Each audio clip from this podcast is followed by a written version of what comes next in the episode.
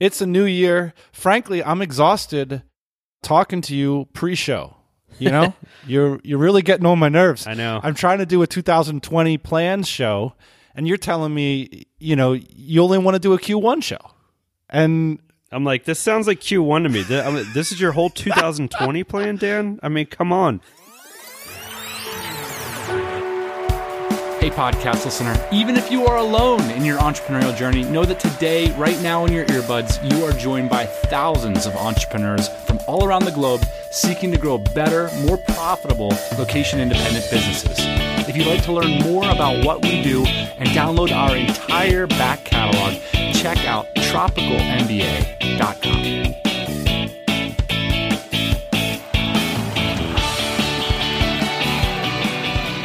welcome back to the first week of a new decade. Lots of optimism going around. Hope you're feeling it.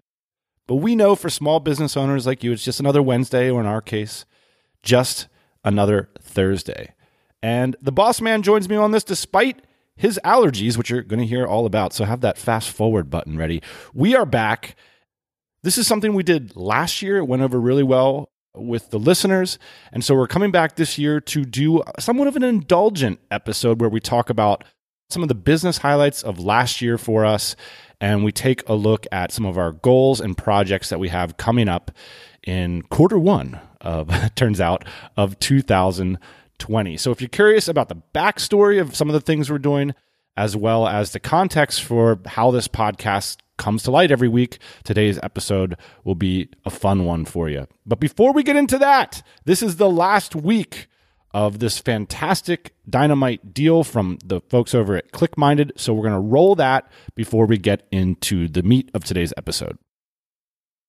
Allow me to interrupt to tell you about this week's Dynamite Deal. That's where we give you a screaming deal on a product or service designed to grow your business with just one click.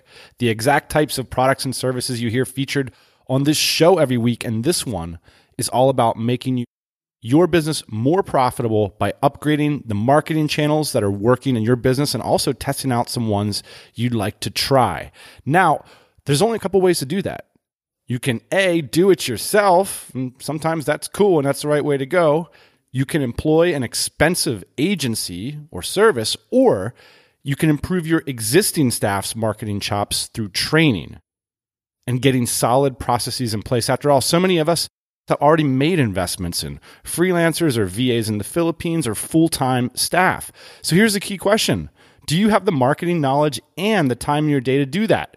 If the answer is no, this deal is for you. So let's get to it. We teamed up with ClickMinded's Tommy Griffith, frequent visitor to this show, to offer 80% off for a limited time of ClickMinded's marketing courses and their SOP library. Some of you may remember that Tommy was the head of SEO at Airbnb, so those are serious chops. You'll get access to their strategies as well as insights on content marketing, email funnels, and more from leaders within Lyft, Techstars, and other top tech companies. This means your team will effectively learn the tactics and tools they use day to day.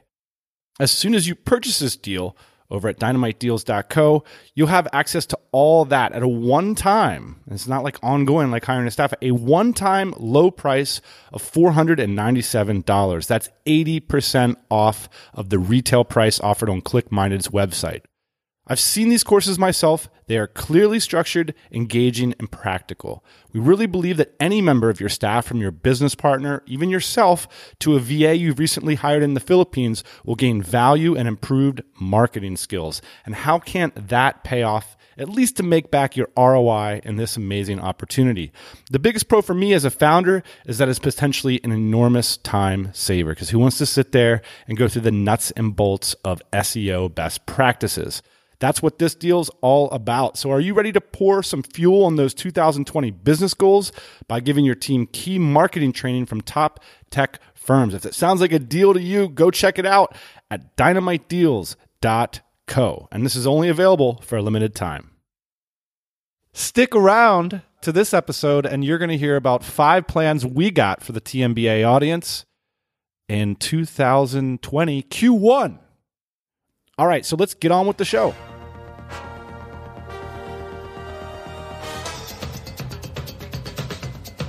This is the time of the year I think where everybody's uh, everybody's excited Yeah. uh, for what's going to come up in 2020. It's hard to know, Dan, what's going to happen in December of 2020. I mean, that's so far away in terms of uh, business months.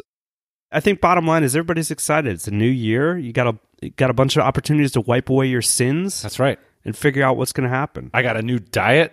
I got a new fresh outlook on life. I'm able to sustain the belief that I'll be better in 2020 than I was in 2019. The truth has not yet Yeah. to crash in on me.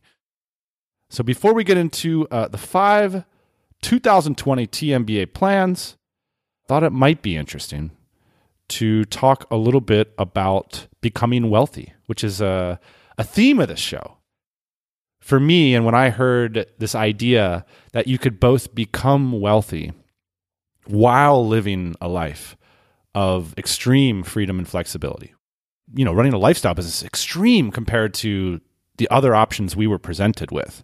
When I heard that idea about wealth and money, I was just like, sign me up, sign me up. And it, it occurred to me that there's this correlate to it, which you often get tossed around. And I wanted to toss it your direction and see what you think, which is if you want to become wealthy in this way, you should work to learn, not to earn. What do you think of that? Sounds counterintuitive. It begs the question what part of your life are you in? If you're talking about working to learn instead of earn, maybe you're you're referring to uh, kind of an employee situation. Let's talk about how it applies to both employees and freelancers, and on the other side of the entrepreneurial fence, to people who are entrepreneurs or business owners. So yeah, let's talk about like early phase. I'm thinking about getting into this like lifestyle business thing. You know, should I be maximizing my salary or should I be maximizing my learning? If I'm thinking about it from like the employee mindset or like somebody that's you know just trying to figure out where they're headed, yeah, I, I definitely think like work to learn is a good strategy because if you're trying to maximize your income, you, you're probably diminishing the ability to learn. Because I do think that those two things generally go against each other. So we've spent the better part of our careers uh, learning, Dan, and I'd say like not maximizing our income, and I'd say in some ways that's like been a bit of a detriment to like our earning potential. Maybe on an annual basis, for example. I think because we are, I think you and I are both inherently like just learners. A lot of that's carried over to our, our entrepreneurship career. That being said, maybe the line gets a little bit blurry. It's like, well, when am I an entrepreneur and when am I a worker? And Here's where the line gets solidified. And this is something you brought up to me. I'm just going to steal this point and send it right back at you. Here's where everything changes when you own something that's valuable. And so, this injunction to learn, not to earn, could be said basically like if what happens is you like increase the value of your time, like over the years, you're essentially tying your income to your time. It's like you and your time that's valuable. Whereas the entrepreneur is on a different mission, which is to own assets, to own things, structure, systems, teams, customers that are valuable. yeah, If you're earning, you're maybe on a client phone call to like close the client to make sure they don't leave to drop that money to the bottom line. But if you're thinking about it as an asset, you're saying, what can I learn about these clients? Is there a system here that's valuable or that's worth owning? And then all of a sudden, yeah, well, you might not make as much money in the short term if you're thinking about it like a learning process.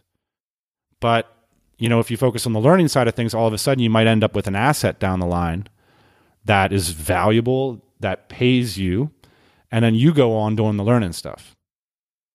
Now you see it on the employee side where, you know, there is this idea, this old school idea, I think, you know, don't get taken advantage of, maximize your salary, like move up the ranks and all this kind of stuff. And meanwhile, you're, you, you don't know the owner of the company. You got money through salary negotiations, not through actually making the company valuable. And that becomes a problem. Like if you spent your whole career like doing salary negotiations and managing people in the middle of a company, they don't know where it all started or how to start it or how to, how it happens. And so now you come out of that experience and you're trying to start something from scratch. Meanwhile, you're used to getting paid a lot. I like this concept though, Dan. Being one that either you're in learning phase or you're in earning phase. And I think it's like it's it's probably like a bit of an oscillation that happens, you know, through your career. And so, you know, I'm asking myself as you're talking about this, like, well, what phase are we in in, in 2020? In 2019, it felt like a lot of learning.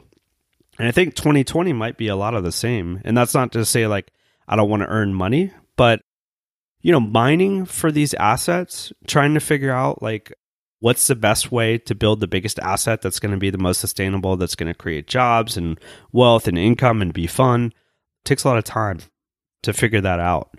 And we spent a ton of time in 2019 learning. We were learning about the job space, we were learning about the deal space.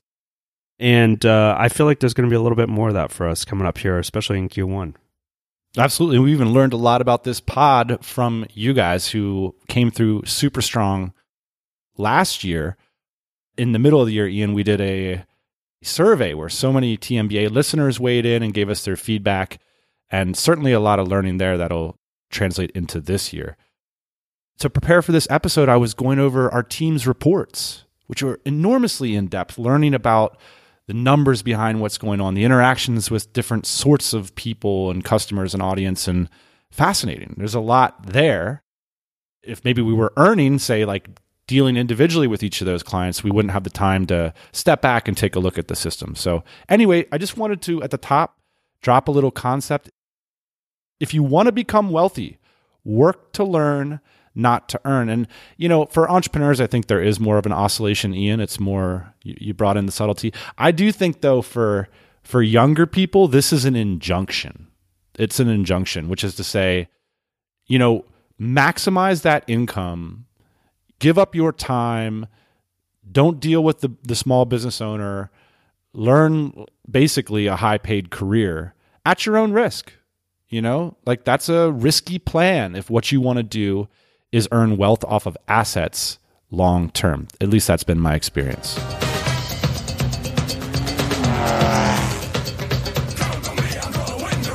All right, boss man.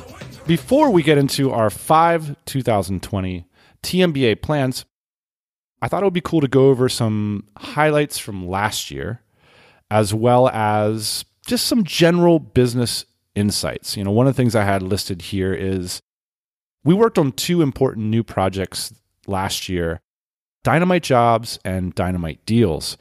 And I'm wondering if you have any sense for how that's different than running a physical products business because of course both of these products they exist on the web. They're virtual. I think if you asked me that question five years ago i would have said they're easier. Because from the outside i think it probably looks easier. It's just like fake money and fake websites and fake everything, just thin air, as opposed to physical products, which you have a manufacturing process. You're putting steel together and uh, shipping things. And so I'd say, oh, that, you know, that information, quote, information business looks a lot easier, a lot simpler.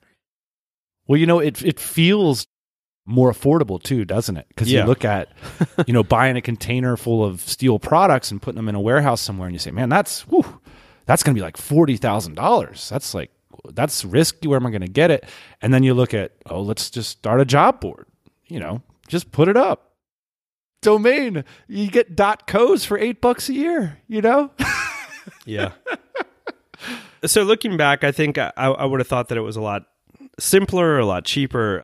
It's turning out to be none of those things, especially because there's a steep learning curve. What we were talking about before, like we're still very much in learning phase now.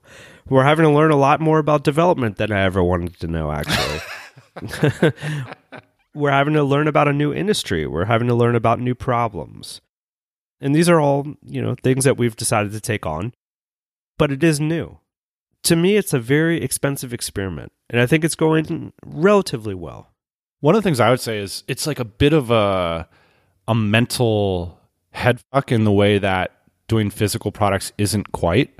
So the physical products, like the scary part is like putting like a lot of chips down on one specific iteration of a product. Like basically, I'm going to buy this inventory, you know, and I believe that people are going to buy it, and I'm going to buy it at the right time with the right money, and it's going to all work out. But on the virtual side, the problem is the variability of all these things and that they all exist in you ultimately because you can always go into the back end of that website or bark at your developer and try to get something switched around.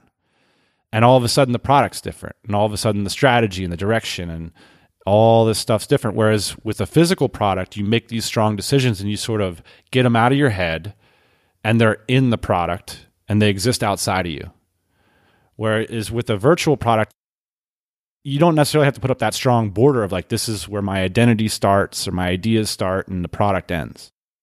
And that's a tricky tricky tricky thing. And there is kind of this cool hack that is inherent in physical products. And you know we talk about it where there's like this strong line that cannot be violated. Like you will not morph into metal at least not in 2020 just yet terminator's not here but you know i remember this from one of my favorite episodes from last year which is a tommy joyner episode where he started a productized service and he said look i couldn't even really do the stuff i was selling and therefore i never delivered the service myself and he had this strong line between him and what his productized service was. And I do think that that's the biggest challenge with virtual stuff is, you know, misrepresenting the costs, misrepresenting the importance of having a solid product and explaining it well because you can always just pull another string or turn another screw because of course there are no strings and there are no screws.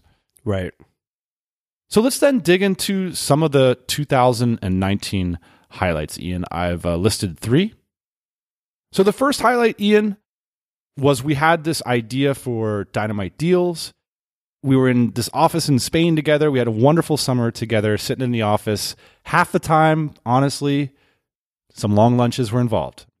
I distinctly remember eating at my desk We did do that a few times. because no nobody else in Europe does that. So You know, I'm almost tempted to call that American style lunch when your lunch is like some kind of trendy healthy thing. Like it, it's got to be like keto or something, and it's got to be like sitting right in front of your laptop, and you got to be like doing something on your computer that might be somewhat entertaining, but still contributes ultimately to your personal growth and business.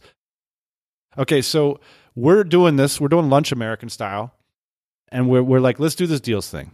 So we start getting on the phone with productized service owners, service owners, product owners who are under this idea of a dynamite deal, which is you can click on the deal and you can grow your business.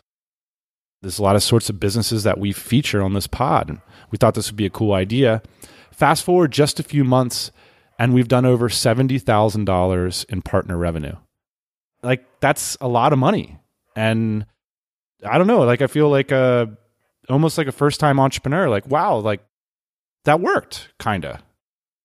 It's not that simple, right? Because it's not like we made all a lot of money off of that, right? Like that's not how it works. You know, no. this is again not- not about earning; it was about learning. Yeah. You learn that these products are valuable and that the deals we were cutting on them made some sense for certain people and not for other people. And so now all of a sudden you've created yourself an enormous amount of work. Yeah. You know, there's a lot of work to then to figure out how it works ongoing. you know, just a, like a simple metaphor, Dan. It's like you create like a basic circuitry, right? Maybe it has like a couple lights in it or whatnot, and then uh, you know you hook up the battery to it, and all of a sudden it's like, whoa, the lights came on. My circuitry is sound, like electricity flowed through it, and now we have light. Now what can we make? Well, you can't trust it to run your car yet. No, you can't trust it to do anything. It's just like proof of concept, basically. Yeah. It's like, well, we we reached out to a bunch of business owners that are running productized services. We said, you know, what's your offering? Give us your best deal. Like our thesis is one click to grow your business. We went out to you guys, the audience, and we said, is this something that you're interested in? And a lot of you clicked on it. And now we're pulling back and saying, like, whoa, okay, what just happened? Where are we at? What's our real goal here? How can we achieve it? And so that's what we're trying to figure out in the beginning of 2020 is like, okay, we got a proof of concept. Where do we go from here? Yeah, and of course, you know, we know what awaits. It's it's the dip, right? You start something new and you start 10 things new and most of them flop and this one, yeah, like you said the light turned on just a little. And it does seem like there is interest not only in deals with productized services, but just in simply discovery of quality ones and ones that do have the potential to grow your business. So that's just a highlight. More on that later. The second highlight, Ian, a couple prominent investors contacted us about dynamite jobs. Highlight Yeah, that was exciting as well. The first one came in again when we were in Spain. You had a call with them. They were interested in what we are up to at Dynamite Jobs. And I think that's exciting to me. People are starting to notice that we're making these placements, that we're helping people find jobs, that we're helping people grow their businesses. Again, like this business is very much in learning mode. We decided in 2019 to kind of turn off the revenue because it was what everybody else was doing. We sat down and we said, like, okay, like how much are we willing to invest? And what are the things that we're trying to accomplish? And we decided that instead of accomplishing revenue, it was going to be our goal to try and place as many people as we possibly could into jobs. I know that we ran a little bit short of our goal, but I think our goal was ambitious. A little bit short. yeah, but but you know what? The goal to me is we made it part of the way there. And Dan, do you have the numbers? Yes. And I want to save those for our Dynamite Jobs plan because we're going to set a we're to set a goal. But yeah, just in terms of the highlight being sort of interesting, like all the water that's gone under the bridge with Dynamite Jobs this year. We've talked about it a lot. We've rolled out different product conceptions, and of course, we've placed tons of people in in jobs, which is at the core a really satisfying result. But it is interesting that we're pointing to these two these investors that are reaching out to us as like sort of a highlight. It's sort of a strange highlight for the bootstrappers, you know. Part of the reason it's a highlight for me is it's tough to do something when you're not really sure if it's going to be valuable. And it is nice to get a little bit of a nod from the universe, from like really smart people in the universe saying, hey, like, I see what you're doing. It's interesting. Well, I think the call from the uh, potential investors was uh, exciting, but probably not as exciting, honestly, Dan, for me, as all the people that came up to me in 2019 and said, Hey, I, I used Dynamite Jobs and I found an awesome person to help me run my team that to me was like the the most gratifying part of the whole process is like we're actually helping people to build great teams remotely. If there's like more of that in 2020, I think that that would be great. It's true, man. Like at the end of the day, if Dynamite Jobs doesn't turn into some amazing business, which I think it will be a good business, but I think that like there's a great backup plan baked into it, which is connecting people in a way that is super substantial so that's highlight number two. Highlight number three is a general one. I can make a specific one, which for me, the team retreat after DC Austin in April was most certainly a highlight of last year. And, you know, running a remote team distributed like all around the world, you know, some people part time, some people full time, you know, it can be pretty disconnecting, not only emotionally, but from a workflow perspective. Like some people just don't know what other people do. You know, last year on this review podcast, Ian, I said that I had this vision that we're doing new things in the business. We're throwing spaghetti at the wall, we're growing it. The people that are around us need to change and evolve as well. And one of the highlights of the year for me was seeing that happen on our team. You know, it's not just like they're all coming up to talk to us to like do their projects or whatever. Like they're collaborating in small functional groups together and they're pushing each other and they're they understand the brand and they're moving things forward on their own. And that's something that wasn't always necessarily the case with with all of the teams that we've had in place. Well, Dan, I think that the retreats are definitely helping with that, you know. Getting everyone in the same room has been like critical to I think our, our success and understanding what everybody's up to. That being said, it's tough to decide whether you're going to take on a junior level person or like a more senior level person and it kind of depends on like where the project's at and how much money you have and all these different factors. And i think we found ourselves in a position last year where we knew we had to make some changes to the team and and we brought some people on. They have seen tremendous growth I think it's starting to show in our in our team and in our process and our company too. And that's like a really satisfying thing to happen, but it's not one of these things that happens instantaneously, if you know what I mean. No. It's also, you know, kind of like hand to hand combat because, you know, countless hours on the phone, collaborating, dealing with problems. But when I step back and look at the whole year, the progress is really inspiring and one of the highlights of the year for me to see I can say across the entire team, each individual taking their game to their next level. and pushing each other to do that too. It's it's just cool, and and also in a way that people seem to be finding their own groove and and a sense of identity of how they can contribute to the company. And I think that's one thing we've talked about over the years. Like that's not something that happens in the first six months in a company. That was going to be my second point here, Dan, which is like I always like forget how long it takes for people to like get up to speed and become like real contributors in a team. There's like all these complex structures around these businesses and I always forget like how long it takes somebody to come into a business and be effective. And double that with somebody that might be a little bit more junior. And I feel like that's some of the things that we went through in 2019 and in 2020 I feel like we're we're like shifting a gear which feels really good. Absolutely. So again, the highlights were that first initial light bulb lighting up with dynamite deals was really exciting. So a new project for us in in 2020 to work on. You know, having a broader entrepreneurial and investor interest in our relatively new job site, Dynamite Jobs, was a highlight, and the team, the engine behind all of this, and their collaboration with each other and them up in their game, definitely a highlight for me in 2019. Hey, what up, listeners? By now, you'll be well aware that we've had an amazing sponsor the last quarter of this year. His name is Travis Jamison, and he's the guy behind Smash Digital and Smash VC. His team has been sharing their years of tried and tested SEO experience with listeners of this show through their free mini audits. If you haven't gotten yours yet, head over to smashdigital.com slash TMBA. I thought it would be a good moment to give Travis a call and ask him why he decided to write us such a large sponsorship check. I grew up with the Tropical MBA. That's where I, I learned half the stuff I know. Like these are my people that I align with, that I understand. Why did you guys decide to do free SEO audits for the TMBA listeners? Is this just a ruthless client generation tactic? So it's actually not. I think what we're doing mostly is showing that, hey, we really know what we're talking about.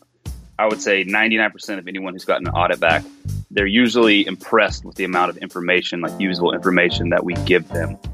Yeah, you did one for me. It was eye opening to say the least. You guys are unique though in I wouldn't call you necessarily thirsty for new clients. Do you know what I mean by that? Our long term goal is to stop taking clients. Our long term goal is to just work on our own internal projects and like partnerships that we've created over the years with different companies. Like sometimes clients get, you know, a nice ROI and everybody's happy. But then sometimes clients come in, we literally make them millions of dollars. And it just kind of seems silly to be charging a couple grand a month for that when we can be doing so much more for ourselves and being able to wrap ourselves completely around a project. Because you know, SEO is only one side of it. There's there's so many other things besides SEO that really go into it, and our team has so many years of experience that it just makes sense to, to start doing that. We're on month three of you underwriting the show or being the sponsor. What's like the narrative that Smash Digital has about this campaign? Our entire brand is built on word of mouth. We haven't advertised until now. The company's like close to nine years old at this point. We felt like it was time to, to put ourselves out there a little bit. And we've even gotten some people saying like, "Oh, you guys are still doing this?" So we're just letting them know like, "Hey, we're still here. We're still crushing it, doing the same stuff, only better and higher quality." The one and only Travis Jamison, everyone, of Smash Digital and, of course, Smash VC. Check out those aforementioned free SEO audits at smashdigital.com slash TMBA. So let's talk about going forward, Ian. We got five visions here at the uh, everything comes in fives around here. If you don't know by now, know it. All right, so without further ado, Ian, the five 2020 TMBA plans. The first thing is we want to talk about dynamite jobs. And uh, we should sprinkle in some stories in here because, like, Sure. my outline, I feel like a bean counter here. So, like, let me do the bean counter thing and you be my hype man. This is the first time ever that the roles are reversed Yeah, like this. Come I like on, it. man. Let's do it. like, people always wonder what are these guys like in real life? Well, first off, mildly disappointing. That's the first thing you need to know. And second off, our roles are reversed in real life. Yeah. All right. So the first thing, boss man, is we had a goal last year. We laid out on, on this review podcast that we were going to do 500 placements or like a run rate of 500 placements or two placements a business day in the year of 2019. That was sort of our goal. Woo. So I'll read some actuals for you. We are currently at a 156 placements run rate. So not even half of, of our goal. So in other words, we are placing about three staff members a week at Dynamite Jobs in, in remote companies. Let me talk about real quick, Dan, why I think that this is interesting.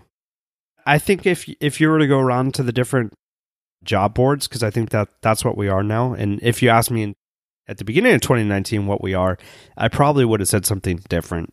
And you did. I think we could roll the tape on that, but Yeah, I mean, it might look like a job board right now, but behind the scenes, it's it's a matchmaking service, really. One might even say recruiting. Yeah, where we're at right now, Dan, is we are calling. We're actually physically calling all the candidates that make it to the final round before they are suggested to these companies. And so right now it's a very intensive process and it's a very manual process. And we're hoping to have a lot of these systems automated if we figure out that it's a valuable service. Here's where I think that that, that metric is interesting, and we can talk a little bit about why we didn't meet our goal. I think it's interesting because if you look at the landscape right now, and obviously most people aren't intimate with this business model, but most of the companies that are operating are basically taking people's money to post a job. And I think that we are doing something similar, except we're not really taking money, but we're posting people's jobs. And then we're following up to see if we placed that person or if a person that came from our site was placed in their company. It's also worth saying that because we've invested in staff to work full time on this site, that you know we're doing a lot more in, in the ways of job harvesting and all this follow up stuff you're talking about. So even like things like job closures are a big issue on other sites. Like we are managing this content in a way that I think a lot of sites aren't. In part because we feel like that's an edge that Dynamite Jobs has, which is like you come here, you see quality jobs that are accepting applications, that they'll get back to you, and that we'll make sure figure out whether or not you got that job or not. Whereas, you know, once you have a big platform, it's typical in this business to just charge to actually put the content up in the first place. It's worth mentioning that, you know, it wouldn't surprise me at all if the number of placements we're responsible for is a lot higher It's very hard to track this stuff. because we're making placements for companies that aren't our customers. For example, we find out we have a list of every distributed company that we've ever found, right? It's in a spreadsheet, and we have a way that we search the web for their websites, for other job sites, for Facebook groups, all this kind of stuff. So we're trying to find basically jobs that we think are dynamite and within the TMBA ethos, jobs that people that listen to this podcast would want, and maybe jobs that you can learn as well as earn and do it remotely. So the idea is that we're going out and proactively promoting jobs for companies that don't even know who we are. You know, because what we're trying to do is serve our audience. We're not necessarily trying to just work for people that pay us. Because again, our organizing principle is making these connections and getting these placements. So yeah, I mean, we know that we're doing three placements a week. But if you if someone came to me and said, "Well, the actual number is double that or triple that," it wouldn't surprise me. So that's just like a little bit of uh, behind the scenes of what's going on at Dynamite Jobs and, and kind of what some of our organizing principles are and the things that we're focused on and why I think we're a little bit different than the, the competition out there. That being said, in 2020, Dan, I think again, this is like one of these businesses is like very new. I don't know what's going to happen in quarter four. Quarter one, quarter two, I think we do exactly what we're doing right now because it seems to be working which is like harvesting the best jobs from around the web and continuing to build our audience to fill these positions and making sure that hopefully sometimes we get credit for it and so people know where people came from. And you guys are doing the, the good Lord's work, which is uh, sharing the news about where you're finding people and using the service. And that's what we want more of in 2020. It's boiling down to word of mouth. You know, turns out we're Yep. that's always been the marketing that works for us, which is like do things the right way, do it really well, you can work as hard as you want in front of your laptop, but sometimes like if you're going to create a a decent company with a strong word of mouth marketing, you have to be patient. You have to wait for things to happen. What I can say confidently, Dan, here, and as we continue to pump ourselves up in 2020, is that, and this is something that I wouldn't say was necessarily true at the beginning of 2019, which is like if I need to hire somebody for my company, for my remote company, I would definitely use Dynamite Jobs, which I think is pretty cool to say. Because in 2019, like I still probably would have used one of our competitors, but in, in 2020, I would definitely post it on our site. I dig that. It makes sense why people would want to post on multiple sites, and I and I understand that. You know, you want to get as many resumes as you can. Speaking of resumes, we've got eight thousand in our database. We had six hundred fifty thousand page views last year over at Dynamite Jobs. Expect that to go up this year, and generated fifteen thousand dollars in revenue. What have we done wrong? Hmm. I think we experimented too much with business models. If I could go back, I would just say like our role here is to efficiently create as many job opportunities as possible or facilitate as many job placements as possible. Yeah. Like we understand the business model that we're going for, which is jobs platform. We understand how they're monetized traditionally. We don't need to like change everything. We don't need to come with like a new service, a new business model, new revenue, a uh, way to like make it cash flow positive, a new way to do this. Like these things are pretty clear in the marketplace. Like there are platforms or there are communities where people go to get jobs. If they're at a certain level of trust and volume, you can monetize them in these sorts of ways. And you just need to be same, same, but different, not different, different, different, kind of same. So if I could go back and do 2019 again, I would be more confident about an efficient approach towards maximizing total placements and let the business model sort itself out. So, actually, that brings us to the second vision for 2020, which is the story behind Dynamite Deals.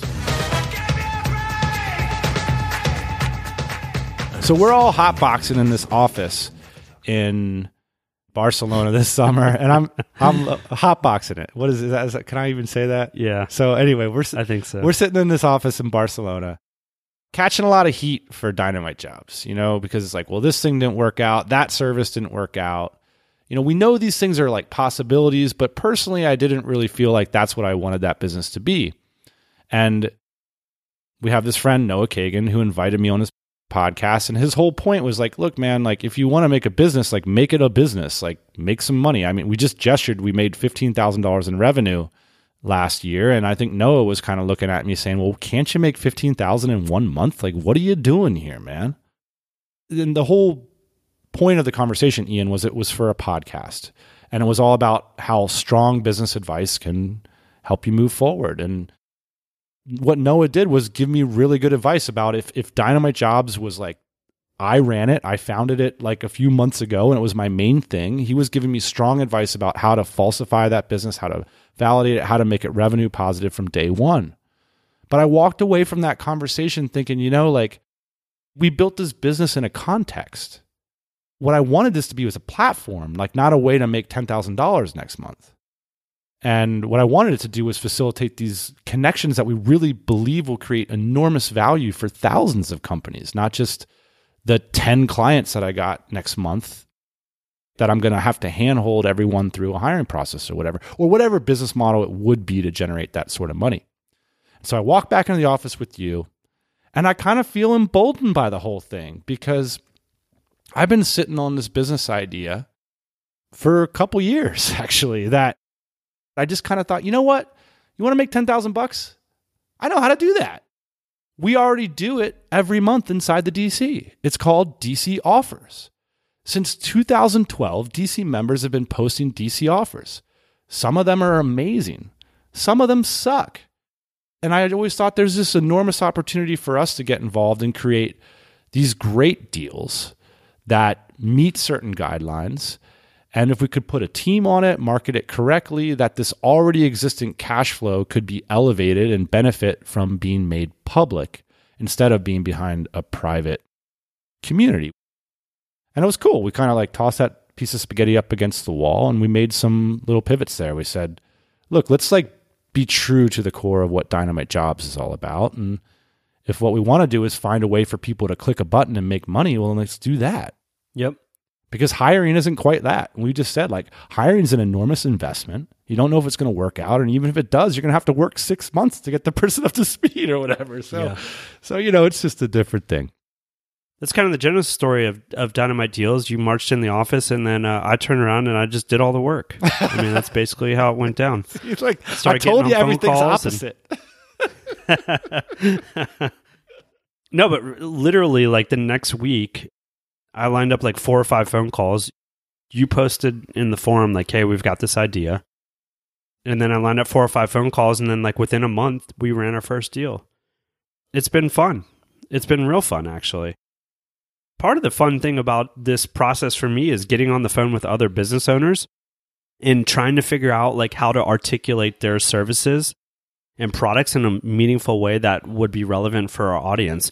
And I think in doing that, a lot of what's coming out of that, like the net net is like our audience is just like any other audience, meaning like if I can help them distill their product in a way that people can digest, it will be ultimately beneficial for their business. So sometimes we don't even come up with a deal, but like we come up with like a new business plan. And I think for me, that's like a lot of fun. That's something that we used to do a lot more of actually, Dan, on this podcast Yeah, which was have people on the pod that were trying to like figure out their business, maybe had a little something something going on. They would come on the podcast and would figure out a new direction for them, and then five years later they'd write us and say like, "Wow, check this out, it's really working," and that's satisfying work for me. So sometimes I cut a deal, sometimes I just talk about business. most times we don't cut a deal. Yeah, exactly. I mean, that's been one of the most difficult parts of that business idea Correct. is that, you know, most offers suck. And it's nothing to do with the business. It's just for a variety of reasons, it's hard to make something that works. And we're not making it easy on ourselves. Like, you know, Noah has a deals business, for example, where over at appsumo.com, which is an amazing business, they cut deals on things like software or information products, which, you know, you can make these incredible deals on.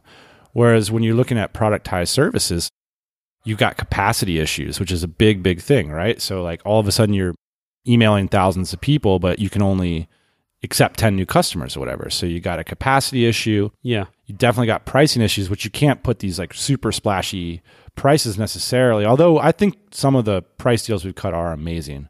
But again, like you got real people delivering real things. It's not software. You're just printing a bunch of copies. So we're not necessarily making it easy on ourselves, but again, we're staying true to that mission of what DC offers in its best sense was always so valuable to the community because these were real things. These are legal services. These are SEO services. This is, you know, copywriting, whatever. Like we need this stuff. And uh, I think that's why it's worth doing. So, how about a goal for 2020? What I got written here, Ian, is that we cut 20 deals in 2020 that will appear on this pod as well as our mailing list that are on brand. And what I mean by that is I don't think our goal should be to should be a money goal. I think our goal should be about creating deals that genuinely fit that brand of this is a bolt-on service or product that I can click this button, put it into my business and it makes my business better. And I think that that's something that doesn't exist and it's something that does exist inside the DC community. It exists at our events. It exists with listeners of this show and I think that's the idea of the brand of Dynamite Deals is like all these smart people are creating these businesses that help businesses grow. Let's present them in a simple productized way that can help you take one step forward in a direction in your business. So that would be the goal for 2020. 20 deals. 20 deals it is.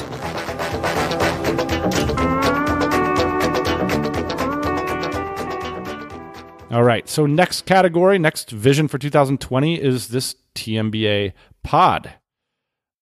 So I got to say, I want to mention my two favorite episodes from last year because they came as a pair. We both came back to, with our super nerdy, super nerdy episodes and they ran back to back. So let me just uh, click into the archive here. I was just like scanning through the archives, like, what do I really want to do in 2020 at the pod? And there was this one called "Is the RV lifestyle right for you?" question mark. Yes.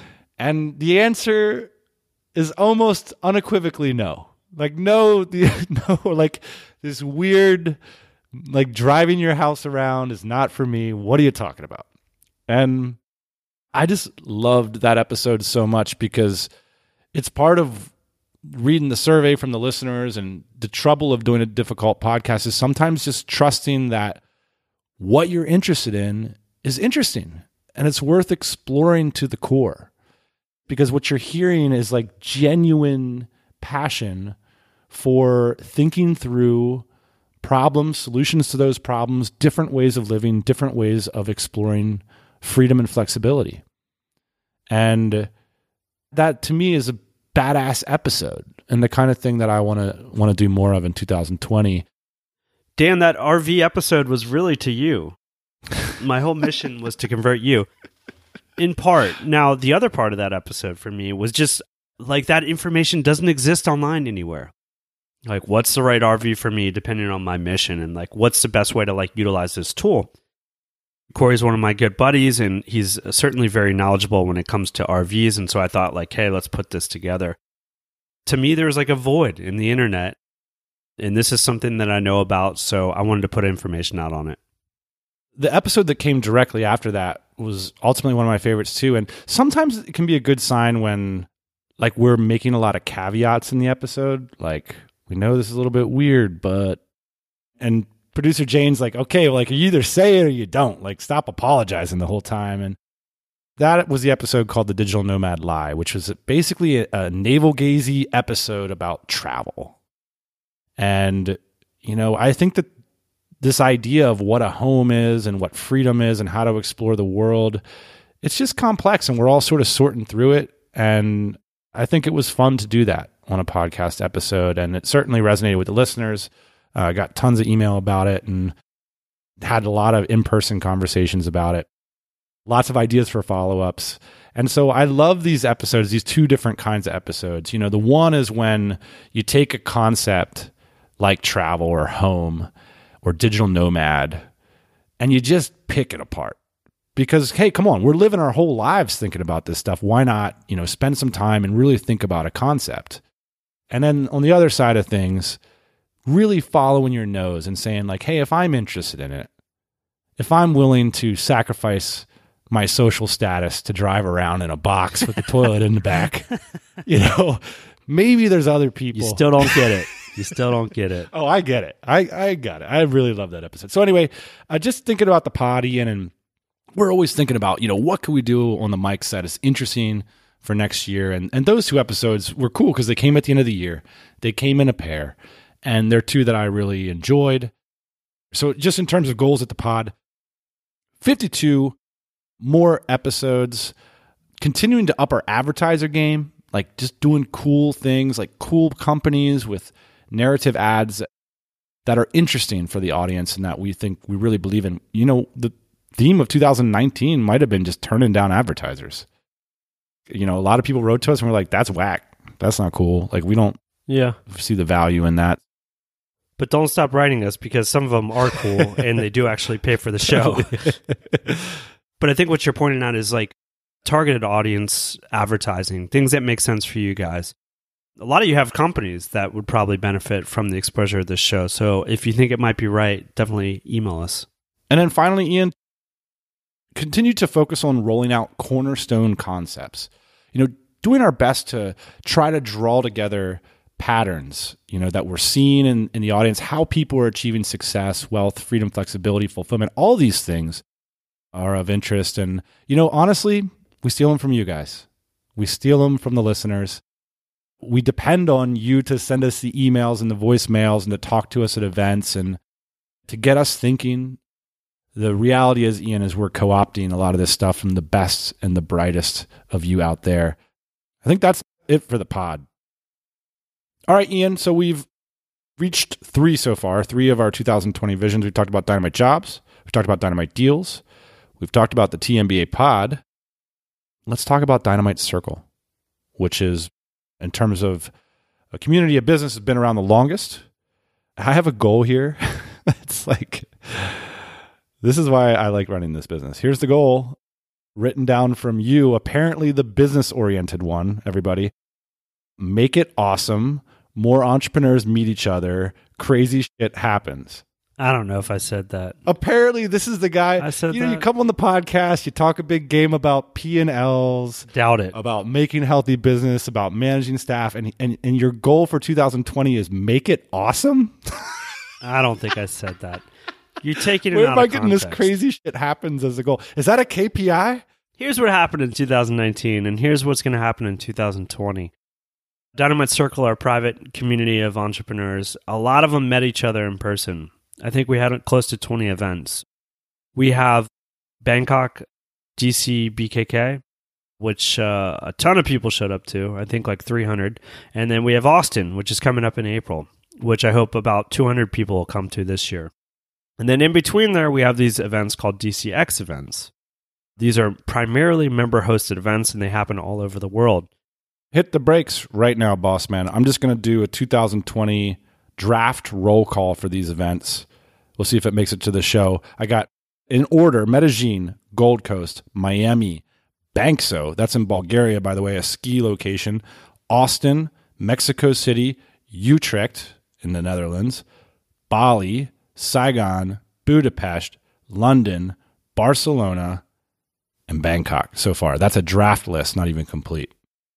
We believe in the power of in person. When people meet each other, they strike deals, they hire each other, they sell each other their businesses, they become partners.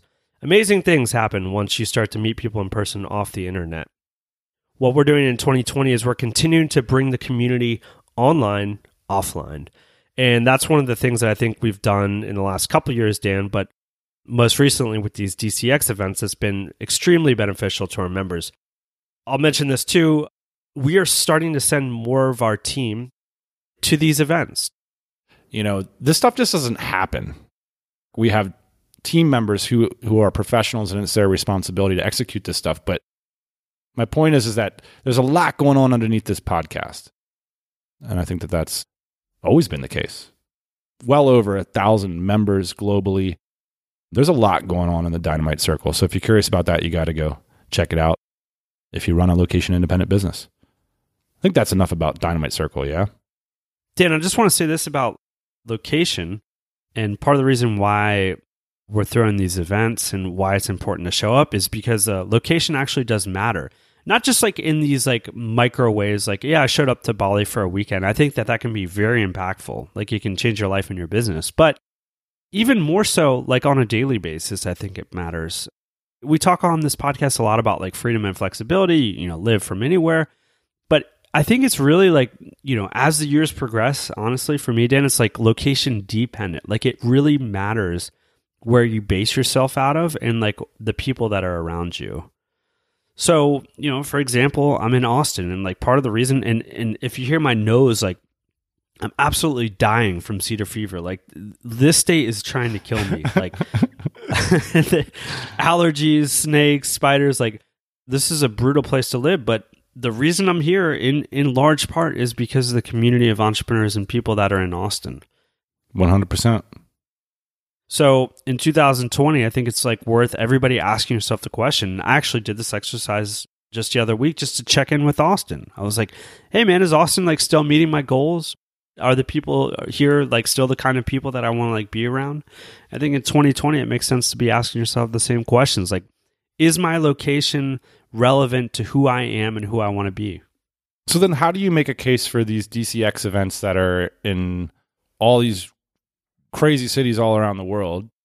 If what it's really all about is just living someplace where there's a bunch of entrepreneurs. the idea behind the DCX events is like most of these events are put on by people that they feel like that is their Austin. So that's their London, that's their Bali. Like they have planted their flags in this area and they're building a community around Yeah. it. So when you go to these places, you get to interact with these people that will tell you a lot of them like hey this is what it's like to live here. And so a lot of people do it as like an exploratory trip. Like what i like living here is this community the one that i most resonate with. And then the other side of the fence or the the other group of people that show up to these events are people that are interested in vacationing there potentially. It's like oh i've always wanted to go to bali. Here's a great reason to make it real It's also like from, you know, I've attended a lot of these events. It's like a killer way to do sabbatical or slow travel or vacation because what you really want to meet is like people that are that have some like gravity. You know, you go to some place you want to meet a local, right? You don't want to be like stuck in the travelers pub. Like that's the worst, right? And then the DCX has this like cool mix of both where you have like these open-minded expats plus the slow travelers who you're likely to see in other locations as well. Like, you know, might see them in Bangkok in October when the weather's really good and bad back west or whatever. So there's this kind of cool mix of like now all of a sudden you got built-in relationships and friendships and potential business opportunities while you're exploring a vacation or or sort of a mini retirement or a slow whatever you want to call your travel paradigm, you know. I don't think we need to justify that too much, but for me it's really like that quality of people that have that kind of gravity. Yeah, you go to DC Austin and say 15% of the attendees or 20% of the attendees live in Texas you know, and so now all of a sudden you got an awesome mix of people who are interested in Texas, but also you got the gravity of the people that really know the place. And so that's a kind of a, a cool mix. Final 2020 vision, I just have uh, other colon. like I'm totally mailing this one in. But you know, here's the thing. We really staffed up last year. In 2019, the kind of the theme was back on the horse. I mean, on this episode last year, you said, I'm not going to work on my cars, I'm going to work on my laptop. Whoops. And that was true. I mean, in some ways, we, we did get back on the horse. We launched a lot of new stuff, a lot of things flying through the air. And of course, we got a product that's been out for years and that we have to support and fly around the world and do. And there's a lot going on. And at the end of the episode, at the end of the list, there's kind of just me and you sitting there. And part of what I was thinking is like, man, we got a lot of entrepreneurial energy and we got a lot of other in us. And I think for me, the theme of 2020 is really trusting our instincts and having that bravery to do new things and to push the business forward, given that we have a wonderful staff that are moving these products forward. And so it doesn't take us like all day long, every day, just to manage product. And I think it's really on us, the founders of the company, if we want to move things forward, that we have to task ourselves with that responsibility. That's the call to all y'all. You know, we're going to be going for it in 2020. We're going to be here every Thursday morning, hoping to give you little seeds of inspiration so that you can make the progress in 2020. So thanks for sticking around. I know this is a bit indulgent, but it's become a bit of a process in the business for us to sort of sit down and, and take a review and step through things and hope you found a little bit of that inside baseball valuable. So Ian, what's been your favorite rock song in the last couple? Let's let's play us out with a boss man favorite rock song. Something you've been listening to a lot lately. Just throw it out there. I'm not going to edit this part. I'm going to take my hand off the DJ board. I know I've been unfair to you in the past. Look, Dan, I listen to a lot of music. You listen to a lot of music. I'll tell you what kind of music I don't listen to a lot of, though, which is uh, maybe will come as a surprise. I don't listen to a lot of Bob Dylan. Hmm. But a few weeks ago, a song came up on my Spotify, and I started listening to the lyrics, and I was like, whoa. And then I was like, oh, this is Bob Dylan. Hmm, I don't listen to a lot of Bob Dylan. And I went back and I listened to the song over and over and over again, and I thought, like, oh man, I should listen to more Bob Dylan. so I think this is a song that's worth listening to and talking to. It was written in 1965. It's called It's All Right Ma. I'm Only Bleeding. And I think he has some like very real insights into the world that apply even today. When I heard this song, I just thought like, man, there's so much of this that that's so true in 2020 and I feel like it's worth listening to. Advertising signs that con you into thinking you're the one that can do what's never been done, that can win what's never been won. Meantime, life outside goes on all around you. If you missed last week's blooper reel, we're going to roll that again after the signature music. I want to thank you for sticking around for this somewhat indulgent, scattered episode. Hope you enjoyed it. Again, so much of this pod comes from feedback from you guys through comments, through voicemails, through emails. You can reach me at dan at tropicalmba.com. We appreciate uh, that inspiration and looking forward to another year here at the pod. Good luck with your business goals. Hope you found something in here this week that inspired you to take that next step forward in your business. So that's it for this week. We'll be back as always, next Thursday morning, 8 a.m. Eastern Standard Time. Hey, thanks for listening to the Tropical MBA podcast. You can go to tropicalmba.com, get access to hundreds of back episodes and all kinds of other goodies. Load up your iPod. That is the cheapest way to fly business class on your next international flight. We will see you next Thursday morning, 8 a.m. Eastern Standard Time.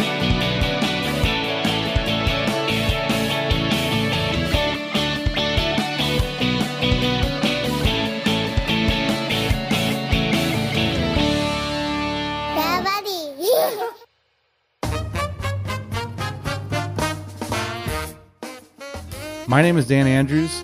I help. I know this is hilarious. um, Use my jobs. yeah. Okay. I like criticism, and I think that there's a chance that this might work out, but I think there's a greater chance it might work out. Um, Wait, say that again Say again? because you didn't say it correctly. All right. A note for the production team: we are going to try to go through five or six questions here. We're going to try to be interesting. We're Try. we're probably going to fail. On what had transponded? Transpired, Jesus. I just had to reach out to the author. His name is Anders Renau. Renau. How do you can say this? Okay, I'll be back in a second. I got to pee super bad. So let's just move on so, now. James, if you want to Yeah. do another 20 minutes, could I take a two minute bathroom break? I'll leave the. no, Uh... you can't. You just have to not have a wee. Yeah, of course you can. Yeah. okay, I'll be right back in two minutes. Hey, Arison, it would be uh, Arison, Arison, Arison, Arison, Arison. That's how you see it in the transcript. Um, it'd be great if we can get some like punching effects going on here. Or Mike Tyson stuff. Um, Mike Tyson's punch out. Something. Or we might use the everybody was kung fu fighting. That might work. Okay. His boots were fast as lightning. Okay.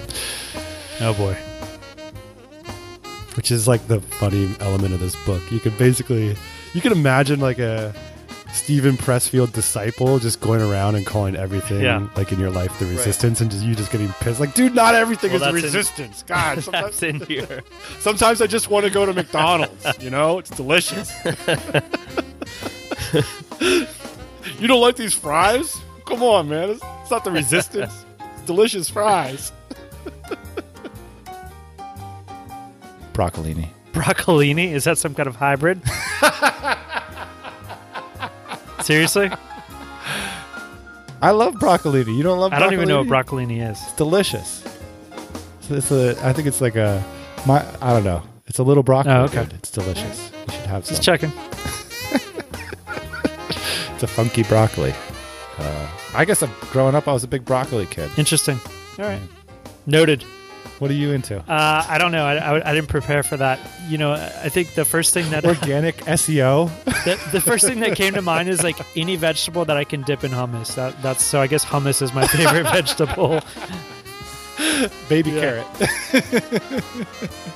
I think baby carrots are just real carrots that are made into small Oh ones. man, how old are you? Yeah. some things, some things I'm slow to slow to realize.